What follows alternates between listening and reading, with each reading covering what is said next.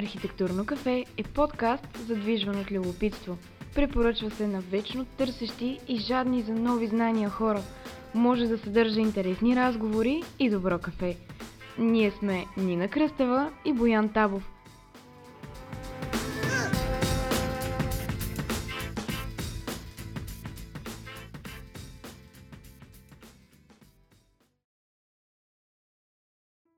София има приблизително 2 милиона квадратни метра офис площи. Тенденцията показва, че в следващите няколко години те ще се отвояват. Но за да стигнат до тук, офис пространствата преминават множество трансформации. Има няколко силно откоряващи се модела. Отделните стаи, най-добре познати в държавните администрации, където 3-4 дами на преклонна възраст пишат на пишещи машини. Големите отворени пространства се появяват през 70-те години на миналия век – заради економичност, което до някъде е спорно и бързо завладяват корпоративния свят. В тях са разположени кутийките, те наречените cubicles, с размера на котия за обувки и поредния немощен човек в тях. Припомняме ви матрицата и офис пространството на главния персонаж. След десетилетия-две се появяват дългите маси с множество компютри и липса на лично пространство. Идилия, мобилност, значително по-малко разходи. Но какво се случва с хората в тях? За да разберем отговорите на тези и още много въпроси, сме поканили психолога Слави Стоев и архитекта Цветомир Павлов от Каше Ателие.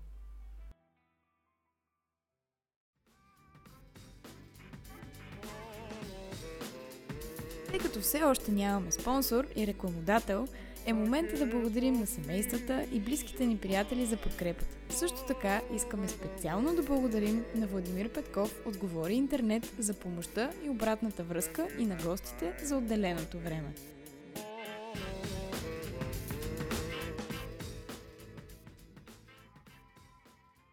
Представете се с по две думи. Аз съм Цистомир Павлов, архитект съм и съм един от основателите на Кашетели.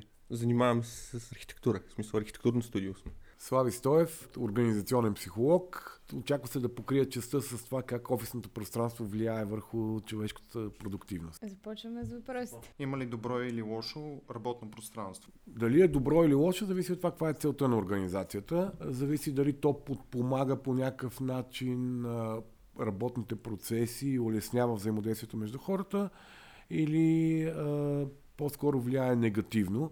Сега, естествено, могат да има отвратителни работни пространства, които нарушават базови потребности на човека за функциониране. Тоест, те могат да бъдат а, не, неефективни, независимо от това какво, с какво се занимава организацията, която ги обитава. Нали, неща, които са тъмни, шумни, влажни, избутани и така нататък. Но, но добро или лошо, едно работно пространство се определя от това на каква, какво трябва да се работи в него, на какви, какви процеси трябва да подпомага или да улеснява. Добре, а какво общо има работната задача и процеса с самото място? Доколкото работното пространство е контекста, в който се случва работната задача, то, то може да е направено така, че да улеснява нейното случване или да, ги, да го затруднява. Да речеме, ако работната задача на, на организацията е свързана с надграждане на труда на хора от различни екипи, колкото повече е улеснено взаимодействието между тях, колкото повече има пространства, в които те могат да се събират съвместно, да, да работят и да взимат решения или да изграждат нещо, или да така просто да се виждат по някакви причини, толкова повече това работно пространство ще подпомага колкото повече работното пространство, работната задача на организацията е свързана с това всеки да може да е максимално фокусиран в своята задача, т.е. Нали, работният процес е по-интровертен по някакъв начин, толкова по-добре е хората да, средата да е така, че да подпомага този процес. Тоест да имат хората пространство, където да се скрият, пространство, където да, да могат да са насаме с себе си, най-малкото средата да не пречи на хората. Тоест, дали едно пространство е ефективно или не, зависи от количеството излишен стрес, което генерира в хората, докато изпълняват работната си задача. Нали, има един естествен оперативен стрес от работата, който е свързан с а, измислене, гонене на срокове, гонене на резултати и така нататък. Но а, много често организациите не, не се замислят как управляват неоперативния стрес. Неоперативният стрес може да бъде генериран и от работното пространство. Добре, това означава, че всъщност отделните стаи, където ние си мислим, че са толкова отвратителни, в някои работи доста помагат. Не знам кой мисли. Ако питаш, да речем, един тон режисьор или един човек, който се занимава с композиране, или един човек, който трябва да води, да води конфиденциални разговори с хора, той сигурно не смята, че добре звукоизолираните отделни пространства са отвратителни този ред на мисли на мен винаги ми излиза в главата как архитектурата среща работния процес и как това нещо се изразява. То това, което каза е много правилно. Всъщност най-важното е от какво имат нужда хората, как се организира работния процес. Това за, отвори, за затворените пространства, че хората ги, а, не ги харесват, напротив, те абсолютно ги харесват, просто някакси трябва да се намери много добър баланс между едното и другото. Мисля, това да, да затвориш хората в отделни стаи, е много окей okay за тях, защото истината е, че тук сме свикнали малко всеки да си обитава собственото си ареалче и смисъл там се чувства най-добре. Обаче това пък пречи на комуникацията между хората. Докато в същото време, ако пуснеш стотици хора в някакво отворено пространство, това адски много им пречи. И всъщност те не са свикнали. В един момент се оказва, че комуникацията също е на някакво много лошо ниво. Така че трябва много добре да се намери баланса каква е максима, какъв е максималният брой на хората, които могат да работят в така нареченото модерно отворено пространство. В смисъл има професии, както ти каза, за които са м, нали, тон режисьор. Има, има определени професии, които човек не може да няма собствен кабинет или собствено място, където може да отиде и да се затвори и да работи сам. Това е изключително важно. Но пък ние точно това сме си говорили при нас, че тук в България нали, отворено пространство или open space, така наречен, е станало някаква мръсна дума. И това произлиза от а, така наречените кол-центрове, които всички си представят едни огромни пространства, пълни с бюра. Има такива пространства, ние сме влизали в тях, направо като ги видиш, ще се свива сърцето то. Това е тъжно за хората. Ма си представям как някой отива там всеки ден по 8 часа и мрази Но, колегите си. Ами, то не е само колегите, то е точно матрицата. В смисъл, аз съм виждал пространства 50 метра, в които всичко е наредено едно с човек трябва да нашата задача, поне както ние го виждаме, е това нещо, този модел да го нарушим, в смисъл да направим по-ефективен работния процес, като тук се изказва по принцип едно мнение, че Open Space дава, служи само на работодателите. Да, това е вярно, защото той им дава много голяма... Тук въпросът не е, че ще спестим пари от найем, защото може да наем по-малко пространство и да набутаме повече хора в него. Хората го използват това, защото им дава гъвкавост. В смисъл, много им е динамичен на работния процес. Компаниите много бързо се, разби... се, се променят, трябва да се пренагласят екипите и всъщност заради това е тая гъвкавост, която е нужна на работодателите. Но всъщност нали, тук въпросът е не да го разглеждаме като работодател срещу хора, които работят за него, но тия хора са един общ екип. Нали. В смисъл, ако на работодателя му върви бизнеса, то това би било добре и за хората, които работят за него в крайна сметка. Да, ако хората са поставени в ефективна работна среда, то работодателя печели със сигурност. Когато дойде при вас един инвеститор, какъв е процесът, през който минавате, за да достигнете до такива офис пространства, които да са обвързани пряко с спецификата на работната задача? В повече случаи това, което се случва е, има два варианта. Или хората си избрали пространство, което е абсолютно празно, нали? и те идват и ние трябва да го, как да кажа, да го разделим, да го организираме, Подредите. така че да, да го подредим. Другия вариант е, а, те имат няколко вида сгради, които са си харесали и ние проверяваме всяка една от тях колко добре ще им служи, отиваме, гледаме ги, казваме им, това е много, много свързано с а, това, което е за здравето, защото някой път, като влезеш в една сграда и просто можеш да разбереш, че дали е направена качествено или не е направена качествено. В смисъл, то си личи още от, деца вика, от, от конструкцията.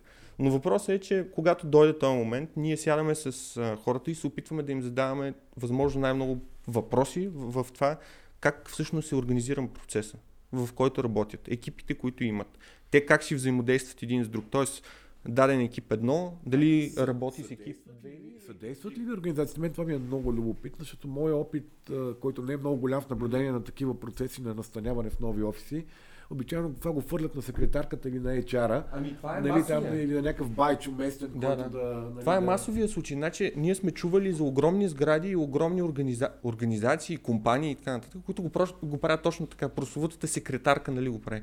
Има, и нещата лека по лека почват да се променят и това нещо идва от чужди. Ай, това много, аз хищ не го харесвам, но от чуждите компании, които вече имат опит някъде другаде. И всъщност те са видяли, че това, и, инвестирането в този процес и отделянето на време за него всъщност им помага страшно много след това. И, и всъщност тия така наречени чужди компании, реално погледнато инвестират много време в това нещо. Тоест има, има добри примери, в които наистина се мисли по този начин. Абсолютно. Нашите всички проекти са направени така. Сега, а, ние сигурно представляваме някаква много малка част от пазара за цялото нещо. И имаме щастието, да кажем, 98% от клиентите ни да са такива. И да ни се доверяват въз основа на това, което сме видяли ние на другаде, другаде в предишни проекти за нещата. Но нали, водим ги тия разговори, след което има, има случаи, в които правим по 25 варианта на цялото нещо, докато не, не достигнем до варианта, в който те кажат, окей, нали, това нещо минава да. през... А, и, и другото нещо е, имали сме случаи, в които има създадена специална фокус група, върху която на регулярни срещи се минава през тях с тестваш проекта. Да, имам предвид, че нали, не е, ние правим един м- един, едно разпределение, носим го на, на менеджера, на фасилити менеджера, на селото или така нататък и той го гледа и казва, еми, да, да, окей, давайте нататък. Аз, аз си го представях в зелено. Да, и, имаме и такива случаи. То това е нормално, нали? Смисъл, аз, а, има, имаме, това, това е много а, дълга тема и материалите, но чисто за организационно бих казал, че вече има много добри примери. А, за щастие, а, българските ни компании почват също да се а, усещат за това нещо, в смисъл взимат добрите примери, защото те са вече на някакъв пазар, такъв конкуренти, конкурент. Да, те са конкуренти. И, и нещата почват да се развиват а, в, а в кои браншове, В кои браншове си, си срещал най-такова готино, готино сътрудничество? В фармацевтичния е най-готиното, което съм, сме срещали, в медиите, ако мога да ги наречем така, и защото е малко по-специфичен офис, който сме правили. И третото е, IT компаниите също много отделят внимание на това. Нормално сега. Тоест, богатите. Да. Ти каза, че се допитвате до служителите. Ще се обърна към Слави. А защо е важно да се допитват до служителите? Първо, нали, заради така, чисто психологически елемент на иллюзията за влияние върху това, което се случва в живота. Нали, защото то е ясно, че накрая решението не го взима този, когато са попитали. Има, има втори филтър на взимане на решение, но хората се чувстват по-добре, когато по-лесно приемат промяната, когато видят някоя своя идея или поне са ги питали преди това. Но всъщност това, което най-много помага, ако се питат хората за това как искат да работят в каква среда, е, че понякога менеджерите са много откъснати от работния процес. Те нямат много реална представа всъщност тези хора какво им трябва, за да могат да работят максимално добре. Нали, и това е нормално. Лидерите гледат на едно друго ниво на перспектива. Така че питането на човека, който е на терена, как иска да му изглежда терена, е нещо, което според мен е ефективно и ефикасно, най-малкото си спестява много итерации на това харесва ли не, това харесва ли не. Смисъл, сколкото повече входяща информация тръгнеш в началото, може би толкова по-добре после върви по-бързо процеса на, на одобрение. Та, според мен е заради това е добре хората, които са на терена да, да го изпълняват това нещо, да, да участват в изпълнението на, на в създаването на проекта. Да, аз бих се включил тук само да кажа, че има някаква иерархична, как да кажа, организация на този процес. Нали? То ние няма как да отидем да говорим с 300 човека. Защото първо има 300 човека, които имат 300 различни желания.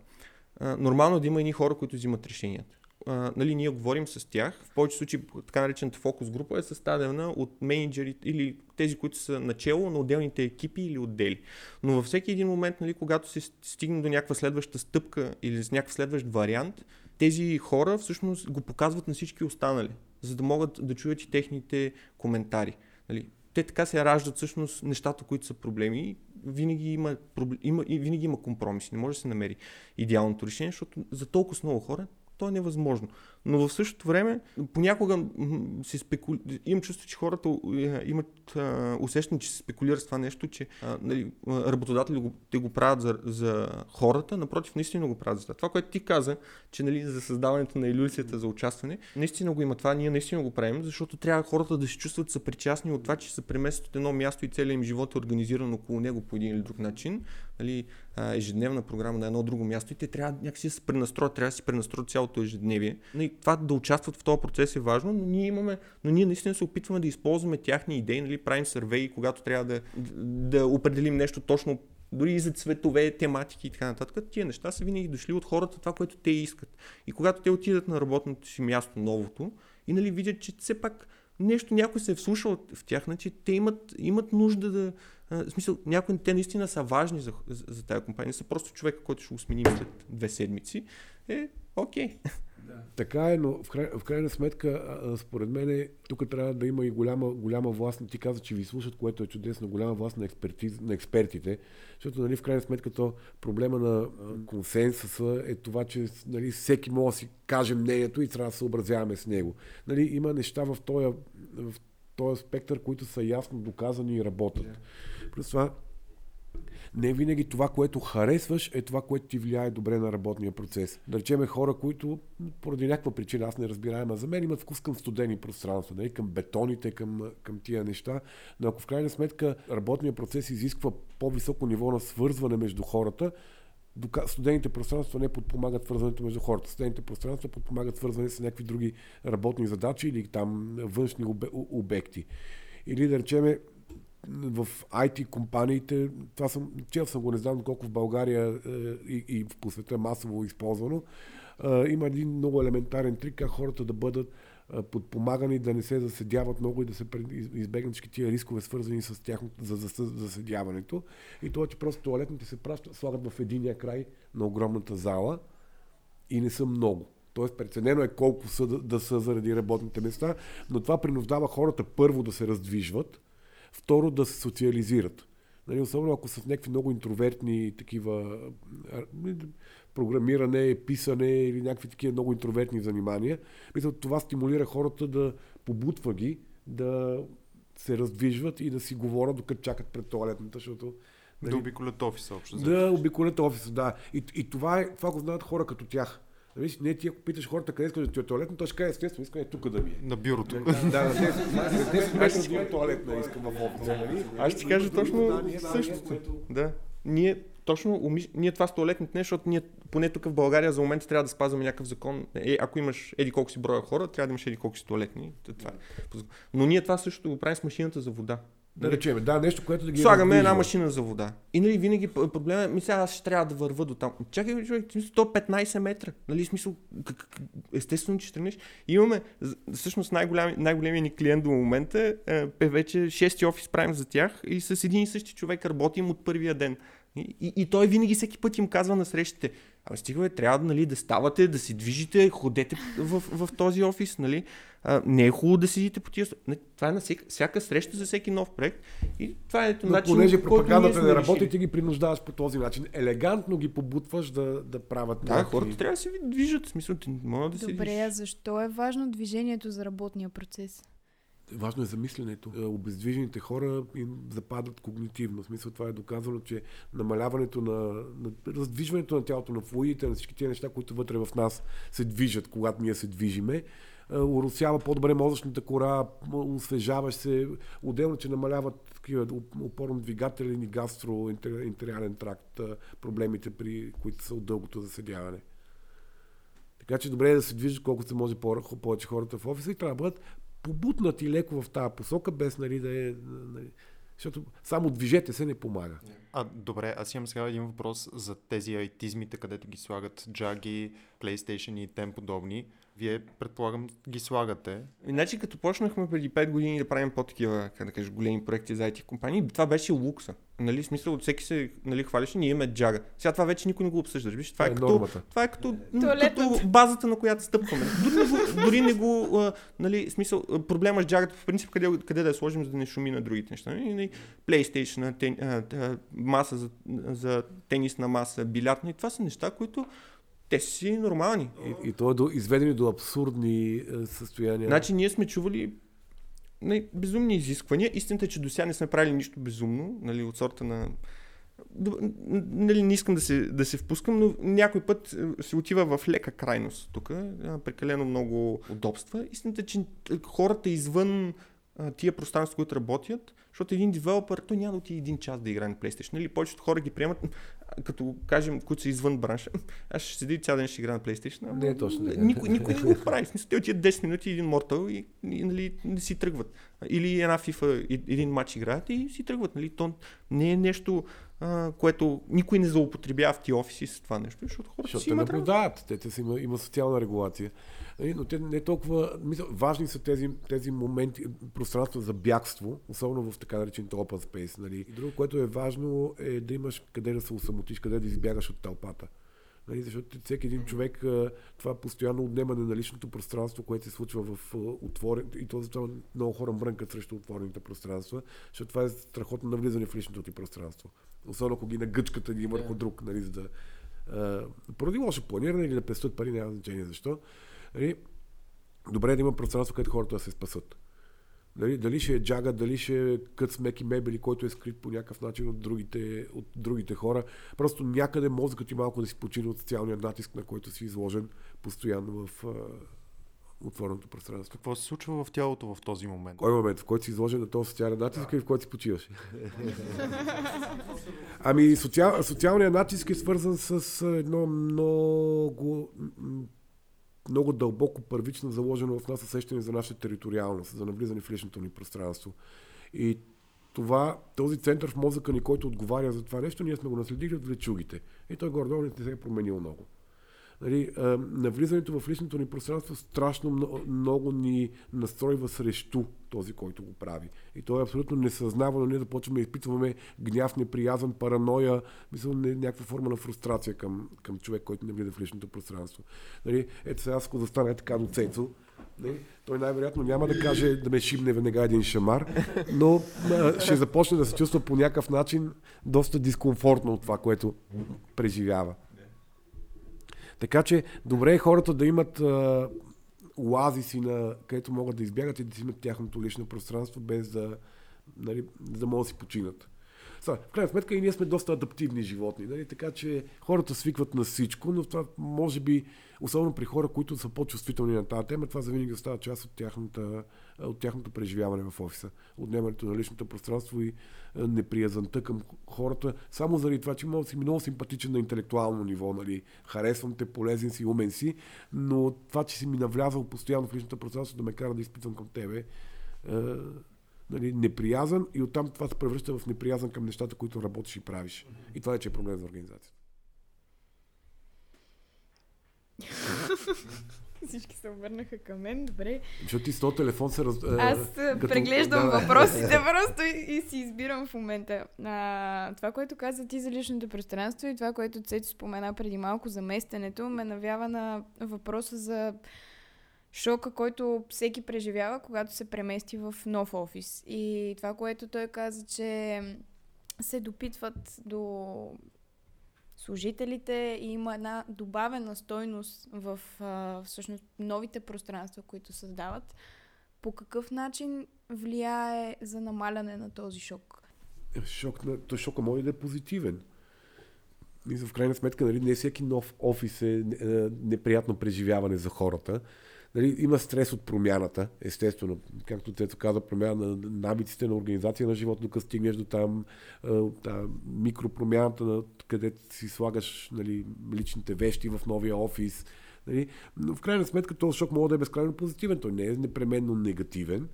В крайна сметка, винаги има хора, които са недоволни от това, което се случва, винаги има хора, които са доволни от това, което се случва и по-скоро нека сигурно гоните средната, така че да, да има средно ниво на висока удовлетвореност. Да, а, с един от инвеститорите, които работихме преди две години, имам предвид, който е собственика на сградата, те са германска компания и всъщност ни казаха, че е, той има едно такова изследване. Ако, когато хората се преместят, правят едно допитване, харесва ли ви новия офис.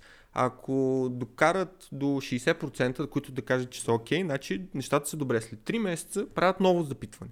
И ако нещата и хората кажат, че около 80% или между 75 и 80 казват, че са окей на ново Значи място, е значи хората смятат, че това е супер успешен. Успешен проект, да. Нали, шока винаги го има, това сме го имали, правили сме, нали, някой път ходим, правим презентации да им обясняваме на, на хората каква, каква ще е цялата позитивност от това нещо, да се преместят другаде, нещата, които има около офиса, нали, не засягаме само това, което е вътре в където ще работят, ми какво се случва около тях и така нататък. А, Компаниите се опитват да го преживеят този шок. В началото някакси да осигурят някакви транспорти, пари за транспорти, за да могат хората някакси да се пренастроят. Примамки в офиса, Да. някои правят такива първия месец. Да, има, има, има начин, за да може хората да свикнат, но Честно казано, до сега не сме имали супер негативна реакция от гледна точка на това. А, нали, новото място въобще не ни харесва. Нали, даже сме имали, в повече случаи го има точно това. Нали, половината а, хора са доволни, другата половина не са доволни. Имали сме случаи, в които нали, сме имали много тежка задача от такива малки апартаментчета, както сме тук, да. в който работят 6 човека, да, ги, да отидат в Open Space. И те нямат цяла сграда, те са 6 човека. Нали? И, ти, и всички са много притеснени.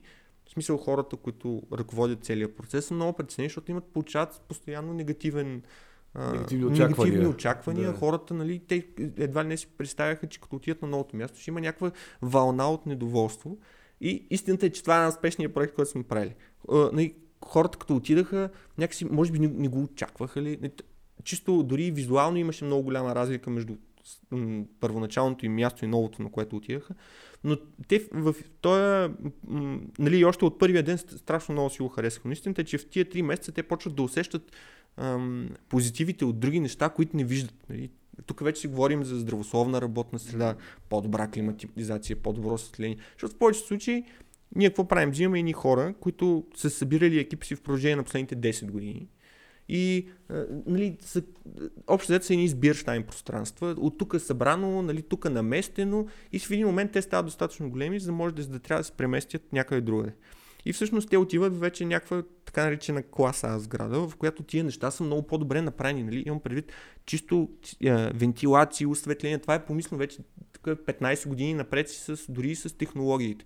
И всъщност те като нали, естествени светлини, всичко, всичко. И всъщност те като отидат и като поработят там 2-3 месеца, виждат, че тия неща почват да ги усещат чисто, предполагам, нали, вътрешно и виждат, че нещата се случват по-добре. И това в началото нали, да изглеждат супер добре офисите, нали, то това е важно, защото човек да се, се чувства добре. Важно е в първия, пър, за първата седмица, като, отидат, като отидат хората, нали, някакси да почувстват промяната, да почувстват, че хората са се погрижили за тях, да отидат на, на, на, на ново по-хубаво място. Нали, това в продължение на времето също влияе.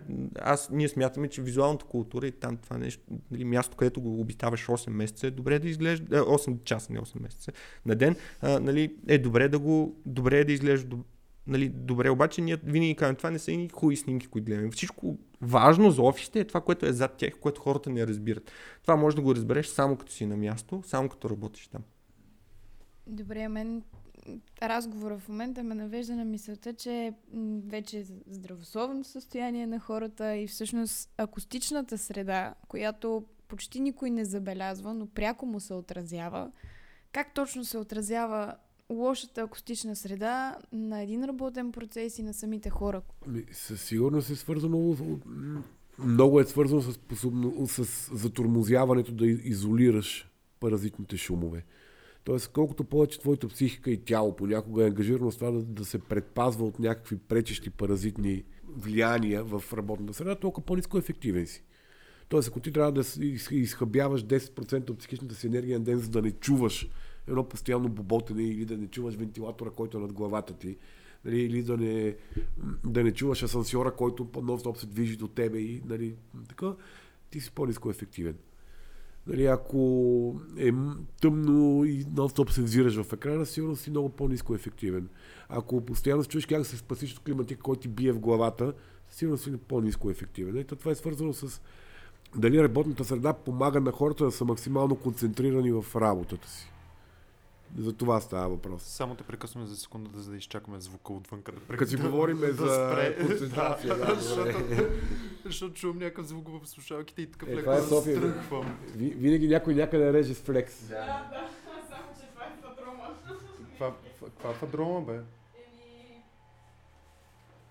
А, е, това е... О, Там, нали, има някакви изкупи откриха някакво археологическо наследство. Два, две къщи надолу. Ами... Само чуете как архитектите говорят за археологическото наследство на нацията. Оф, там откриха някакви изкопи. Значи пречат ни да боднем отгоре една сградичка нова, хубава, спретната. Тия каманаци на 3000 години. това, това трябва да го кътнем, да със сигурност ще го не, кътнем. Не, не, не, не. Цензура! Цензура! Подобрихме звуковата обстановка. така, аз много се. А нещо друго, което скоро четох като някаква хватка, а, случайно по, ми попадна покрай търсене на някакви други неща в един сайт за организационна психология. Било много важно в такива големи пространства хората да имат а, нещо, което да ги кара да се фокусират върху далечни обекти. Картини, статуи, пана, телевизори, които нещо мърдат или нещо такова, просто за да за да могат да правят това превключване от а, близък фокус към далечен фокус, което е страшно полезно за очите и мисля, много, много помага да не ти се уврежда а, зрението и много помага за, въобще за проветряване на мозъка по някакъв начин. Вие правите ли нещо подобно? Е, това с точките не сме го правили, честно казано. Но ако, ако се върнем на акустиката, това е нещо, което е много важно. За съжаление, което много малко хора разбират, защото в крайна сметка това е нещо много скъпо. И трябва да се отдели един, един сериозен бюджет от, от бюджета за проекта, за да се у, осигури добра акустична среда. А, не, нали, ние държим на това нещо. Някой път казваме, че всъщност не някой път, всеки път казваме, че е добре дали да не се похарчи за нещо друго, но се похарчи за това, защото това е, и това е базата върху която стъпваш. Дали столовете ще ми са супер скъпи и жълти или не чак толкова скъпи и пак жълти, не е чак толкова важно, колкото това като влезеш в една стая, а, човек да се чувства добре. Защото някой път като влезеш, ние сме били в а, стаи, в които сме 6 човека и нали, ти идва да се гръмнеш вътре, защото от всякъде е стъкло, шуми, а, е, а, ехо, Истината е, че ние сме правили такива грешки. В смисъл, човек се учи в а, движение, очаквали сме, а, че другите материали в залата, ще, да кажем, залата за среща ще поемат достатъчно от времето за, за реверберация, така наречено, което създава ехото.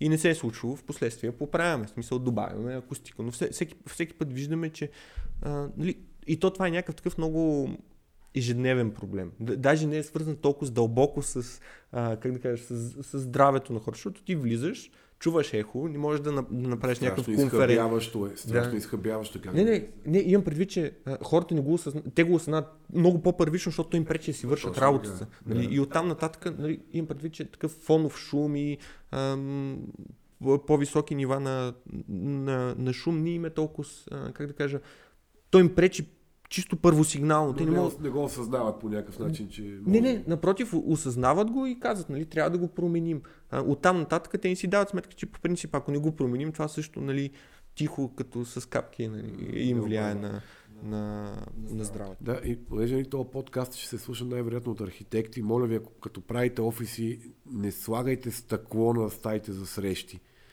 наистина отвратително повечето митинг румове са направени, когато са направени само от стъклени стени и вътре се събират хората, които говорим, нали, защото когато аз работя с организация, най-често говорим някакви по-конфиденциални неща.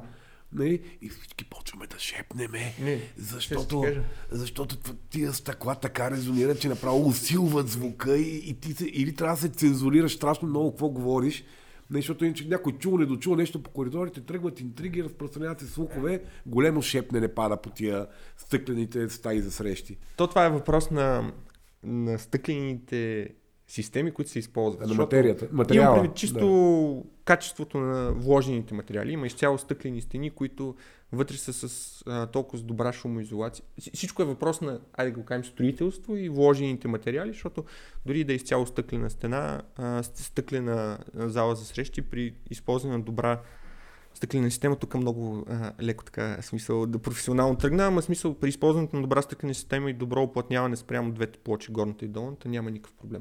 Но в изцяло стъклените, когато има много стъкло в една зала, акустиката е задължителна. Ние сме имали такива случаи, в които е изцяло стъкло и вътре сме го правили изцяло с пердета, защото вътре като с хората и като искат да е конфиденциално, да. дърпат пердетата и вътре е смисъл супер добро, защото всякъде си обградено от плата.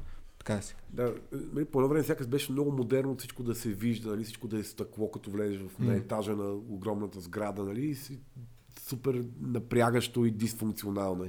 Ти не, ти не работиш, а си мислиш какво ще чуят другите от това, което говориш. Mm-hmm. И много е... Този ред на мисли ме ми изникна въпрос, защо държавните служители са толкова гневни? Ми аз не, честно казано не мисля, че е свързано толкова с работното пространство. А, ние, ние да кажем до нашия офис имаме не, една почта, която всъщност служителите вътре не са много гневни, някой път са малко по-резки, но вътре като влезе всъщност работното си пространство си изглежда супер. Малко е занемарено, факт е. Но... Иди, иди в община Лозенец да видиш тези хора в какво, в състояние работят. Мисля, те, те като, не, като не ни колят, като влеземе Да. в общината, пак добре, не сега съм щастлив. Мисля, Те са наблъскани в едни коридори, в една супер враждебна среда. Ние един върху друг си стоят самите те, па и ние сме им отгоре Да. на главите. Нали, едни чакални, където всеки жужи нещо недоволен, там пише. Мисля, тия хора аз не знам как оцеляват наистина. Да, има Това е брутално момент. изхъбяващо, враждебна. Да, но среда. мисля, че по-скоро е въпрос на, как да кажа, не е само въпрос Но не е само това със сигурност. Да, да, да, да. Да. Не е само това. Не, да, е, факт е, че- възнаграждение, престиж на позицията и така. Да. Да. Мисъл, Пък и всеки, всеки ден да ти идват толкова много хора да ти, как да кажа, да, да те да, занимава. да те занимават с проблеми, че със сигурност трябва човек да има много сериозно подготовка и желание да я върши тази работа. И някой трябва да се грижи за с психичните му преживявания, за да не изпадне в бърнат. В България за, за кой се те за полицаите и за лекарите не се грижат, пък за общинските, държавните служители. Но е факт, че нали, това са едни сгради, едни работни пространства за тях, които не са се променяли от десетки години. Нали? То е нормално да не. е. Просто Не, разграфява ги все по-натясно, слагат Да. нови, нови гишенца, да, да, така, да, Да. да се оптимизира едното е почта, другото е и, и там плащаш Да. си сметките, на третото падна. Да, и по някаква причина са дали на държавна лотария и на някоя Да, друга да, да. такава, Да. малко и те да си имат там едно щамче, нали, защото как няма как да си няма. Да попитам дали една офис града може да повлияе положително или отрицателно за достигане на въпросния бърнаут. Тоест нивото на стрес, който хората преживяват в нея, със сигурност. Мисъл, правени са много изследвания, че топлите и зелени сгради, освен, че помагат на хората да не са толкова, нали, намаляват нивото на стрес, което, което преживяват, ги правят по-умни. Мисъл, различни изследвания сочат различни проценти на повишаване на интелектуалния капацитет на хората в такава среда. Нали, но никой не казва, че намалява. Ако ако има дърво, е топло, меко, имаш хоризонт да виждаш някакви неща. Мисля така, че това със сигурност оказва влияние. Оказва влияние на гласта, с която отиваш там. Тоест ти ако отидеш всеки ден на работа и се чувстваш като жертва на, на работодателя си, понеже те е поставил в тези работни условия, това със сигурност се отразява на нивото на, на бърнаут. Сигурно с нивото на бърнаут се отразява и това а, доколко ти можеш да извършваш без допълнителен а, стрес работните си задължения. Нали, хора затворени в някакви мазета, където нали, от тях се очаква да комуникират с другите, нали, да, да са свързани с организационния живот. Това, че са затворени в мазето, им се отразява на, и на самочувствието, и на потенциала за справяне, и на много неща. И на идеята уважават ли ме в тази организация. Тоест можем да приемем, че една сграда може да, или едно добре организирано работно пространство може да повлияе Със сигурност е фактор, генериращ или отслабващ професионалния стрес. Със сигурност е фактор. Сега, никой не е бърнясал, защото е работил в такъв или в такъв офис. Нали? Много други фактори са много по-влияещи. Но със сигурност това помага нивото на, на, на напрежение, които хората генерират. На фрустрация. Аз се сещам само за още един въпрос. А, с зеленината в офиса, как влияе зеленината на треволяците, имам предвид живата зеленина в офиса, как влияе на хората, а вие намирате ли място за нея в офиса? Истината е, че чел съм за там някакъв експерим, експеримент, който е правен така, нали, някакво, да го кажем, гадно пространство с 10 на човека, им дават да променят някакви неща. Едното е да си глади след стените единия път, след това им дават да си сменят, да си сложат нали, е, някакви картини по стените и третото, последното е да си сложат цветя. И всъщност се оказва, че растенията е нещо, което кара хората да се чувстват от всички тия, нека да ги наречем декоративни неща. И това е нещо, което ги кара да се чувстват най-добре. То това най-вероятно е свързано с някаква биологична а, предпоставка. Всъщност ние винаги се опитваме да слагаме. Това е също една трудна тема като акустиката, защото това е нещо, което първо едва ли не можем да минем и без него, поне изглежда така на пръв, на пръв поглед. Второ е свързано с някакъв много сериозен ангажимент след това. Нали, Защото това нещо трябва да това се е поддържа. дългосрочна. Да, трябва да се поддържа. И в същото време, нали, то се е свикнало, че едва ли не хората, които почистват, те да поливат, нали, те пък не поливат, всеки почва да се носи едни кашпички пластмасови, а, едни, такива кафеви гадни, нали, то почва малко да е размитно. Когато е помислено това нещо от началото и нали, е заложено по добрия начин, абсолютно нали, супер много помага на хората в а, пространството. Ето аз ще ви кажа, че аз съм човек, който по принцип не обича, не че не обича, ми нямам такъв... Не са ти важни. Не ми са важни. В смисъл, не, не, се заним, не се занимавам с да поддържам а, растения вкъщи, само ги бутам, те падат, аз се ядосвам, ще трябва да събирам някаква пръст. За сметка на това, Мила, нали, колежката ми, която е от студиото, тя супер много се занимава с това нещо, много и доставя удоволствие. И в офиса ни в момента имаме страшно много цветя. Нали, тя купува всеки месец големи, малки, пръскаме ги там, нали, грижат, грижат, грижи се супер много за тях.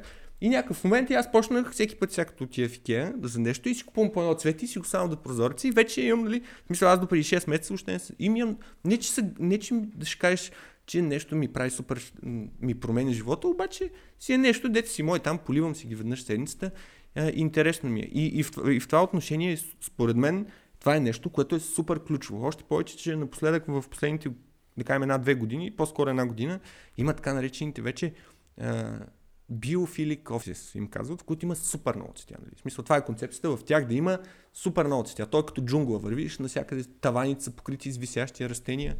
А, и това според мен, може би някой път има прекалено много крайности, но според мен е много важно. Ние имаме друг такъв разговор, нали, когато кажем трябва да сложим растения, ей тук ще сложим изкуствени. Да, да. да и ние казваме не. Нали, смисъл, ако ще правим нещо, го правим като хората. Смисъл няма какво значи изкуствени растения. Като не, като не, искате, да, като не, не искате да инвестирате в, в а, живи, нали, истински, няма смисъл да купуваме пластмасови.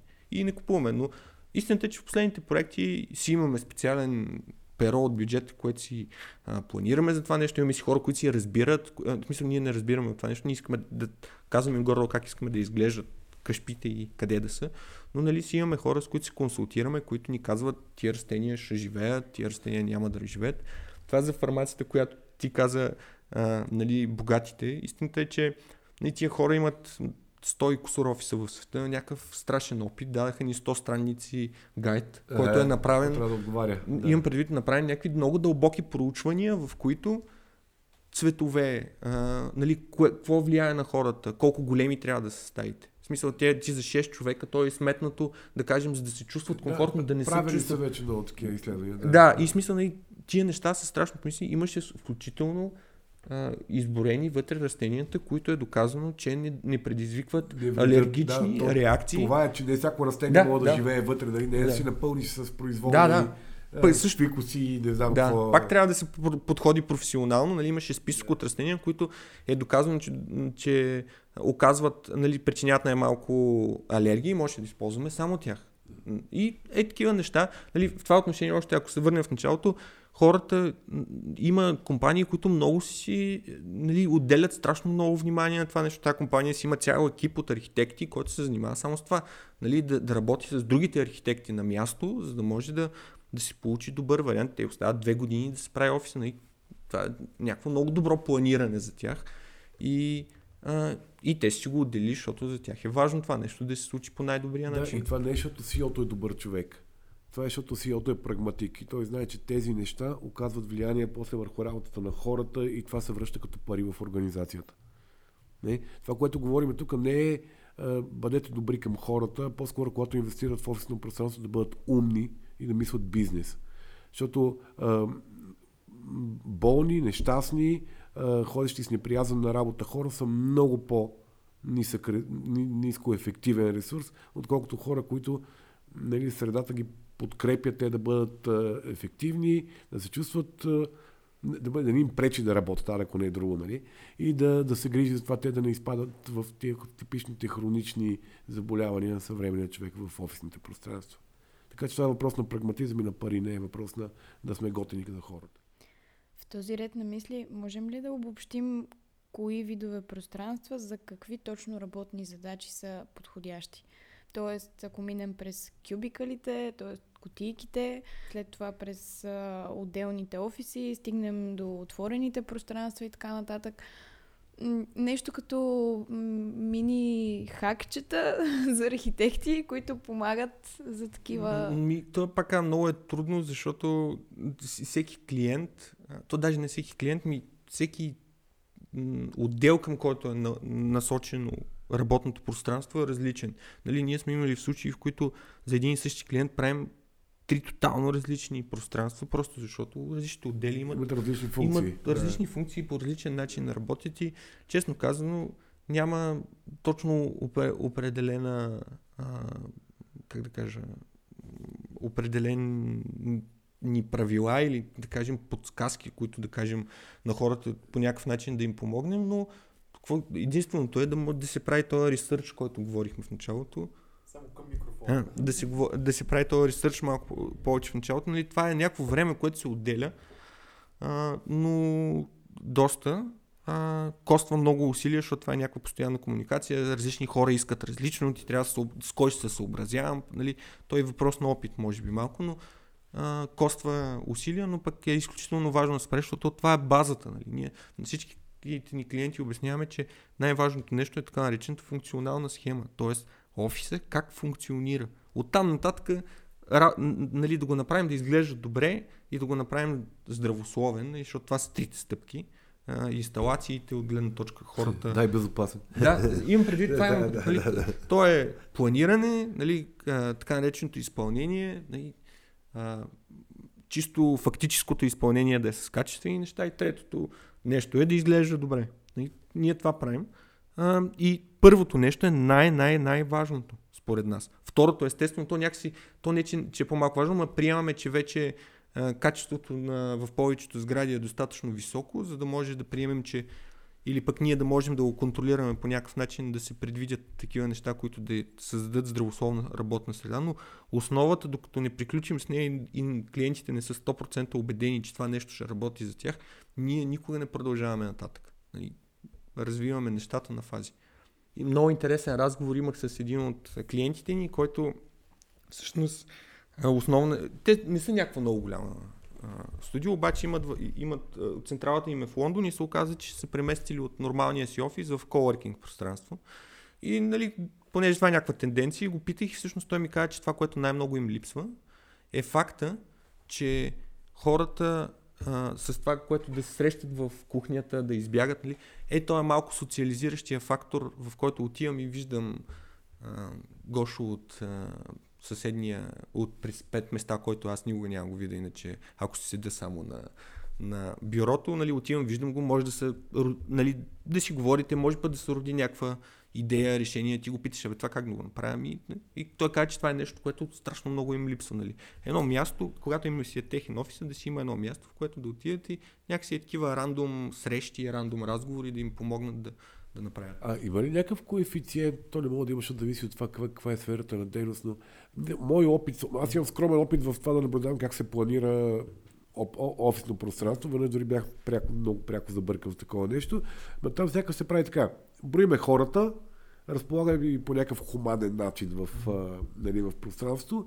И после някой е, бе, трябва да имаме една голяма стая. Добре, айде ще сложим една голяма стая за планьорки там или за срещи или за нещо такова. И някакси не се мисли, не се мисли за тези неща. Някакси първо се мисли къде да набутаме хората и после тук там някой се присеща, че трябва да има и общи пространства. Еми не, в повече случаи, когато ние поне започваме да правим проект, изискваме от, от а, клиента да ни даде пълен списък от нещата, от които има нужда. Нали, в повечето случаи те ни дават повече, отколкото ние успяваме. Защото нали, те почват да искат конферентна зала за 60 човек, която ще ползваме два пъти в месеца. А, искаме ч- а, 20 митинг зали, въпреки че в крайна сметка се оказа, че ние и 10 може да използваме. А, но сега, ако се върнем за парите, това, което каза, нали, че връщането, сега в крайна сметка офисите са направени за хората за да работят и компанията да печели. Нормално е, нали, работните пространства и работните места са най-важното. Нали, то оттам се започва. Но идеята е, че нали, всичките тия пространства, които от, се сапорт на тях, нали, те, не са работни да, да, имам предвид, че а, тези, които не са свързани директно с разположението на бюрата, имам предвид, хората вече ги предвиждат още от началото. Е така, митинг Супер. залите е нещо, което е много важно, защото в ден днешен има компании, които по-голямата част от, а, от а, работния им процес Не, е на бюро. Не е на бюро, той е в, в постоянни срещи или с хора в офиса, или с хора извън офиса, в смисъл им преди някъде по света. И всъщност това нещо, истината е, че колкото м- има, м- кажи речи, работният процес се случва в някакви такива леко затворени пространства за по-малко хора и в така наречения open space, е горе-долу почват нещата се изравняват според мен в някои компании. И като цяло open space според мен леко почва да отмира. Тая тенденция вече ем, някакси почва да залязва, защото просто а, типа работа, работата на, на повечето компании страшно много се измени. Нали. И а, това, че комуникираш страшно много хора извън самия фактически офис, някакси променя целият работен процес. Но планираме ги тия неща. В смисъл, нали, винаги го има а, обичайното, забравял съм Да, да, това да. нещо, но това е въпрос, нали, никога не го правим и ще, ще мах... В смисъл, опитваме се през цялото време да, да го да взимаме в предвид. А... Ежедневието, реално, Да, пълното но- ежедневие, а не само бюрцето. А правите ли вече такива, компаниите планират ли за, понеже има все повече home офис позиции, да, да планират такива ротационни бюра? Да, това Хората да, да идват от време на време, някакви хора не си е тяхното бюро, но просто има пространство за работа. Това бих казал, че е новата тенденция. В смисъл, това е наложено от, е, от промяната на работния процес. Това го направихме за първ път преди две години в тая компания фармацевтичната, защото те, тяхната идея беше такава.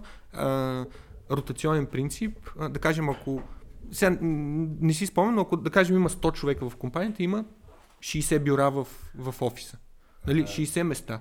И всъщност те, поне, то това беше продиктовано и че нали, м, прекарват много време в срещи, но всъщност понеже има хоум офис, те излизат извън офиса да работят, никой няма точно определено място. Нямаш си твоето бюрце, с твоята саксийка, с твоите кламерчета. Сега, две години по... И истината е, че това нещо по един или друг начин не проработи. Защото има хора, които си работят повече там. тях. И нали ти дали имаш идеята каква е, отиваш сутринта с лаптоп и то, това, че е супер wireless всичко подпомага много, отиваш, включваш, на което си искаш бюро, вечерта си махаш всичко, прибираш си го, имаш си някакво място, на следващата сутрин можеш да си го извадиш, ти идиш другаде. Но всъщност това не проработи, защото ние тук си искаме да си имаме Хората нашото имат си бюро. от тяхното си място. Да. Да. Сега го направихме отново две години по-късно в друг офис на, на медиа, а, който, а, нали, а, те по същия начин а, го правим, но да кажем, там някакси като че ли с една идея леко повече проработи, но пак хората си стоят, хората си обичат да си стоят на собствените си бюро. Аз лично да кажем, и, нали, имам доста динамично ежедневие, работя навсякъде на обект, в кафене, в офиса на някой клиент, в моя офис. Обаче като съм си в моя офис иск, и аз искам да си стоя на моето си бюро. Не, това е свързано с това, че съм свързан с някакъв хардуер, който си е мой и си организиран по начин, но нали, още не сме достигнали, според мен, до там, но това пък е много интересно, защото това ще позволи на хората да, да, да не наемат толкова много големи пространства, а, което ще намали застрояването според мен и което ще да, като цяло... Не, в момента се случва нещо безумно. А и дава някаква, някаква власт на хората да си самоорганизират работното пространство. Тоест ти да избираш къде ти е по-удобно да Да. работиш от свободните налични места, разбира се. Да. И нали, то това е свързано и с въвеждането. Ние нещо, което правим от, още от самото начало, откакто почнахме да работим. Това е тия така наречените collaboration spaces, които са такива мънички с отвореното пространство, както ти каза, нали, които са оградени по някакъв начин или са в кюченцето, или където може човек си вземе лаптопа и или писнало ми е от тия пет човека, където са до мене, мога, мога да отида и да седна и днеска да, Да си... там, където ми е. Днеска да си работя там сам. Нали? Ако днеска нали, задачите ми са свързани с това, да, да си работя върху моите си неща.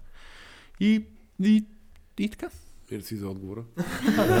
Не, в смисъл, това е много интересен процес. Ние, нали, това си го... Да, да, изменя се. В Смисъл, Много се а, изменят. Правилата на играта се променят страшно много при тази демографска, демографска преса, която са из, из, изложени работодателите и страшно много се променят правилата на играта. Това сигурно се промени по някакъв начин и в начина по който се организират работните места. Да, да, все, повече го правим, нали, и, и те сами го разбират. И пак към то не е...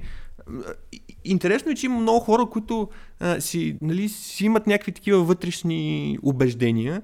Нали, ето те казват, за какво трябва да имаме някаква супер голяма част, при положение, че тя ще седи празна. Първо, това е уейст на, нали, на купуване на неща. То даже въп... имаме много често клиенти, които то не е въпроси на пари. Нали. Те казват, нали, това са някакви ресурси. Да, това да, са ресурси, да, нали, да. ресурси за бюра, метал, дърво, мукет. Е, Ресурси на града, Да, да, са стъкла. за- ра- За, за какво трябва да ги купуваме? Нали? Няма нужда да, да инвестираме, да купуваме след това да ги фърляме след 5 години, защото ни ни трябва, че сме разбрали, че ни е прекалено голямо. Така че в това отношение има хора, които а, наистина. А, истината е, че в тия компании, когато си мисли за тия неща, то никога не е нали, лъжливо и фейк. Наистина хората ги интересуват тия неща. И това е, това е супер, защото лека по лека почват да се променят нещата. Аз съм доволен. Аз да кажа чао. Ама не, вие сте свободни да правите. Благодаря ви за въпросите, благодаря ви за домакинстването в първия брой на вашия подкаст. И ние благодарим много.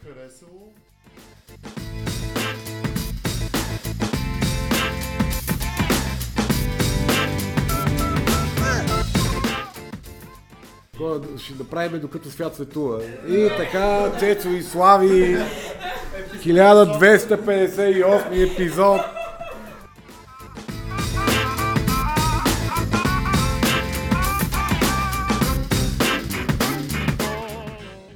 В заключение, искаме елегантно да побутнем вечно търсещите ви души към размисъл върху следните въпроси. Според вас, къде е мястото на туалетната и машината за вода? Имате ли нужда от пространство за спасение във вашия офис? Как си проветрявате мозъка по време на работа? А добре ли е оплътнена стъклената ви система? Коя е любимата ви държавна институция? И на последно място, но не по важност, къде си държите фикуса?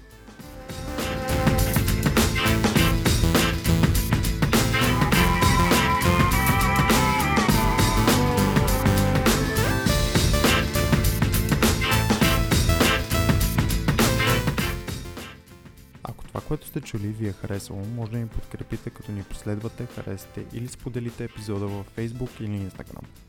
А ако не искате да пропускате новите ни епизоди, може да се абонирате за нашия бюлетин в сайта ни archie.coffee. Не случайно споменахме сайт. Там отскоро има и един червен бутон Patreon. С него може да ни помогнете да си купим нови микрофони и да правим по-добро съдържание. И ако все още имате сили, след всичко това, ще се радваме да ни изпратите градивната си критика на hi Вече можем да започнем и с благодарностите към подкрепилите ни в Patreon. Благодарим на човека зад никнейма Емилиано.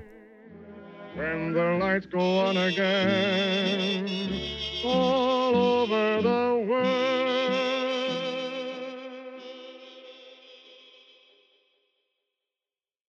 Да, ама тук съм по време на един запис. Спешно ли мога да звънна след това?